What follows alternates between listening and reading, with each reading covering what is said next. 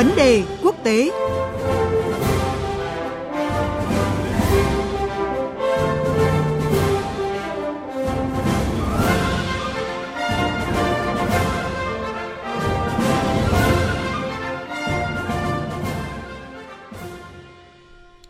Thưa quý vị, thưa các bạn, tiến trình Brexit đầy bất trắc đang tiến dần đến những ngày cuối cùng trong sự thấp thỏm của người dân Anh và cả khu vực châu Âu. Từ đầu tuần đến giờ, sau hai cuộc bỏ phiếu liên tiếp tại Hạ viện Anh, các nghị sĩ Anh vẫn chưa thể đồng ý với thỏa thuận chia tay mà chính phủ của Thủ tướng Anh Theresa May đã đàm phán với Liên minh châu Âu. Đồng thời, Quốc hội Anh cũng đã bác bỏ việc chia tay châu Âu mà không có thỏa thuận. Vâng, tình huống này buộc Quốc hội Anh phải tiến hành bỏ phiếu thứ ba vào tối qua để thông qua đề xuất với Liên minh châu Âu EU về lùi thời điểm kích hoạt Brexit theo luật định vào ngày 29 tháng 3. Kết quả cuộc bỏ phiếu này là như thế nào và nó có giúp Anh và EU tránh được một cuộc chia tay trong đổ vỡ hay không? Cuộc trao đổi sau đây giữa biên tập viên Phan Tùng và phóng viên Quang Dũng, tượng trú Đài Tiếng Nói Việt Nam tại khu vực Tây Âu sẽ cùng tâm uh, sẽ cung cấp thông tin chi tiết. À, vâng, xin chào anh Quang Dũng ạ. Xin chào biên tập viên Phan Tùng, xin kính chào quý vị thính giả. À, vâng, như vậy là các nghị sĩ Anh đã thông qua đề xuất lùi thời hạn kinh hoạt Brexit tại cuộc bỏ phiếu ở Hạ viện với kết quả là 412 phiếu thuận so với 202 phiếu chống. À, với kết quả này thì nước Anh sẽ vẫn phải chờ quy định của EU có chấp thuận đề xuất này hay không. À, vậy phản ứng của các bên tới lúc này là như thế nào thưa anh? À, vâng, trong phiên bỏ phiếu tối qua tại Hạ viện Anh, thì đa số nghị sĩ Anh đã đồng ý lùi thời hạn thực thi Brexit tới ngày 30 tháng 6 năm 2019 à, thay vì cột mốc 29 tháng 3 như quy định, tức là tạm hoãn thêm 3 tháng. À, đây là kết quả đã được dự đoán trước bởi nếu như không yêu cầu tạm hoãn Brexit thì có nghĩa là vào cuối tháng 3 này thì nước Anh sẽ phải rời khỏi Liên minh châu Âu mà không có bất cứ thỏa thuận nào. Kịch bản này được cho là vô cùng nghiêm trọng đối với nền kinh tế Anh mà cũng đã bị chính Hạ viện Anh bác bỏ dứt khoát vào hôm 13 tháng 3.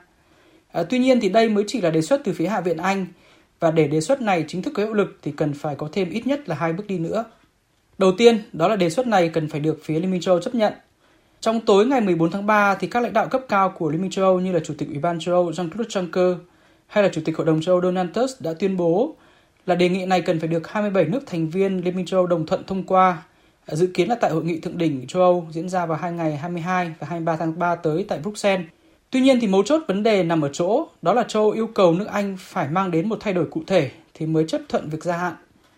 Tức là yêu cầu phía Anh phải phê chuẩn thỏa thuận Brexit mà Liên minh châu Âu và chính phủ Anh đã đạt được vào cuối tháng 11 năm 2018. Và đây thì cũng chính là chi tiết mà dựa vào đó thì nữ thủ tướng Anh Theresa May đã ra tối hậu thư cho Hạ viện Anh vào ngày 13 tháng 3. Và trong ngày hôm qua thì các nghị sĩ Anh đã phải chấp nhận đó là từ nay cho đến ngày 20 tháng 3, tức là thứ tư tuần sau, thì Hạ viện Anh sẽ phải tổ chức một cuộc bỏ phiếu lần thứ ba về thỏa thuận Brexit. À, sở dĩ bà May chọn thời hạn ngày 20 tháng 3 đó là vì muốn có một kết quả rõ ràng trước khi ờ, hội nghị thượng đỉnh Liên minh châu diễn ra. Trong tình huống này thì chúng ta lại đứng trước hai kịch bản. À, nếu trong lần bỏ phiếu thứ ba này Hạ viện Anh thông qua thỏa thuận Brexit thì khi đó bà May sẽ yêu cầu Liên minh châu tạm hoãn Brexit đến ngày 30 tháng 6 năm 2019 và theo giới phân tích thì yêu cầu này sẽ được phía châu chấp thuận tương đối dễ dàng. Nhưng nếu như Hạ viện Anh lại bác bỏ lần nữa thỏa thuận Brexit, thì bà May sẽ rất khó thuyết phục châu Âu chấp thuận lùi thời điểm thực thi Brexit đến cuối tháng 6. À, ngay trước cuộc bỏ phiếu hôm qua thì Thủ tướng Anh Theresa May cũng đã đệ trình Hạ viện bản kiến nghị tổ chức một cuộc bỏ phiếu mới à, về thỏa thuận Brexit dù đã hai lần bị bác bỏ. À, bà May rõ ràng là vẫn trông đợi và các nghị sĩ thay đổi quan điểm. À, dư luận đánh giá về khả năng thành công của nỗ lực này là thế nào ạ? À, như tôi vừa phân tích ở trên thì Hạ viện Anh đã chấp thuận tổ chức phiên bỏ phiếu thứ ba về Brexit. Và trong ngày hôm qua thì các nghị sĩ Anh còn tổ chức một cuộc bỏ phiếu khác với kết quả là đa số ủng hộ Brexit cứng chứ không phải là Brexit mềm. À, như vậy là khác với hai ngày 12 tháng 3 và 13 tháng 3 thì trong ngày hôm qua các cuộc bỏ phiếu đều được xem là thắng lợi đối với bà May. Quan trọng nhất là giờ đây việc các nghị sĩ Anh buộc phải bỏ phiếu lần thứ ba về Brexit thì dường như cho thấy là chiến lược của bà May đã bắt đầu có tác dụng. Bản thân cuộc à, bỏ phiếu lần thứ ba này thì giống như là một cái bẫy đối với Hạ viện Anh. Nếu như Hạ viện Anh thông qua thỏa thuận Brexit thì bà May coi như chiến thắng và việc lùi Brexit đến ngày 30 tháng 6 ờ, chỉ là quyết định mang tính kỹ thuật, dễ dàng được phía châu Âu chấp thuận. Ờ, khi đó thì nước Anh thậm chí cũng không cần ờ, tham gia cuộc bầu cử châu Âu. Nhưng nếu như Hạ viện Anh vẫn kiên quyết chống lại thỏa thuận Brexit thì việc tạm lùi thời hạn thực thi Brexit nhiều khả năng sẽ bị châu Âu bác bỏ hoặc là sẽ kéo dài vô hạn định khi đó thì Hạ viện Anh sẽ phải gánh trách nhiệm là đã đẩy nước Anh vào một khoảng trống hỗn loạn. Nói như bà May thì bây giờ là lúc mà các nghị sĩ Anh cần phải thoát ra khỏi lớp vỏ bảo vệ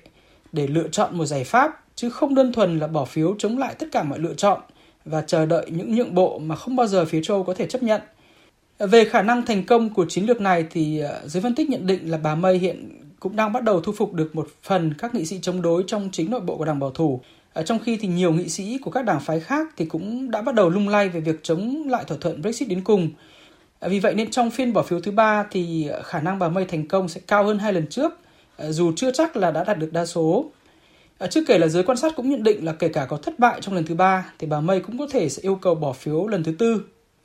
có thể thấy là việc gia hạn thời điểm Brexit là để hai bên có thời gian thảo luận và cân nhắc thêm các nội dung còn đang vướng mắc. Tuy nhiên, nó sẽ phải diễn ra trước cuộc bầu cử nghị viện châu Âu vào cuối tháng 5. Từ giờ tới lúc đó, cả hai bên có đủ quyết tâm để chốt lại thỏa thuận cuối cùng không thưa anh?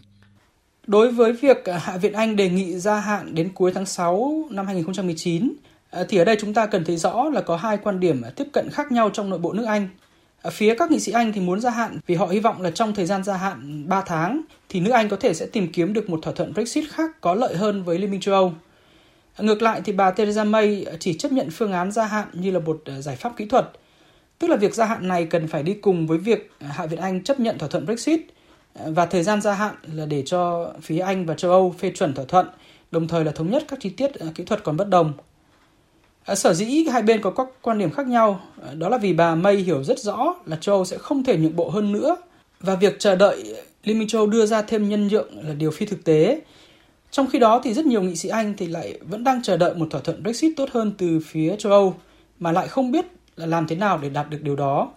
Một số nghị sĩ cực đoan thì chỉ muốn là nước Anh rời khỏi Liên minh châu Âu bằng mọi giá, ờ, rồi biến nước Anh thành một Singapore của châu Âu tức là thực thi các chính sách kinh tế siêu tự do để biến Anh trở thành một thiên đường thuế ở ngay cửa ngõ của châu Âu. Ở cuộc bầu cử châu Âu thì ban đầu cũng là một trong những yếu tố tác động đến lựa chọn lùi thời điểm thực thi Brexit, nhưng qua các tuyên bố từ cả hai phía Anh và châu Âu trong ờ, những ngày qua và việc nước Anh xin lùi ờ, đến ngày 30 tháng 6 năm 2019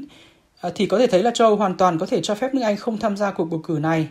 và chỉ muốn là nước Anh không còn là thành viên của Liên minh châu Âu trước khi Nghị viện châu Âu khóa mới họp phiên đầu tiên vào đầu tháng 7 năm 2019.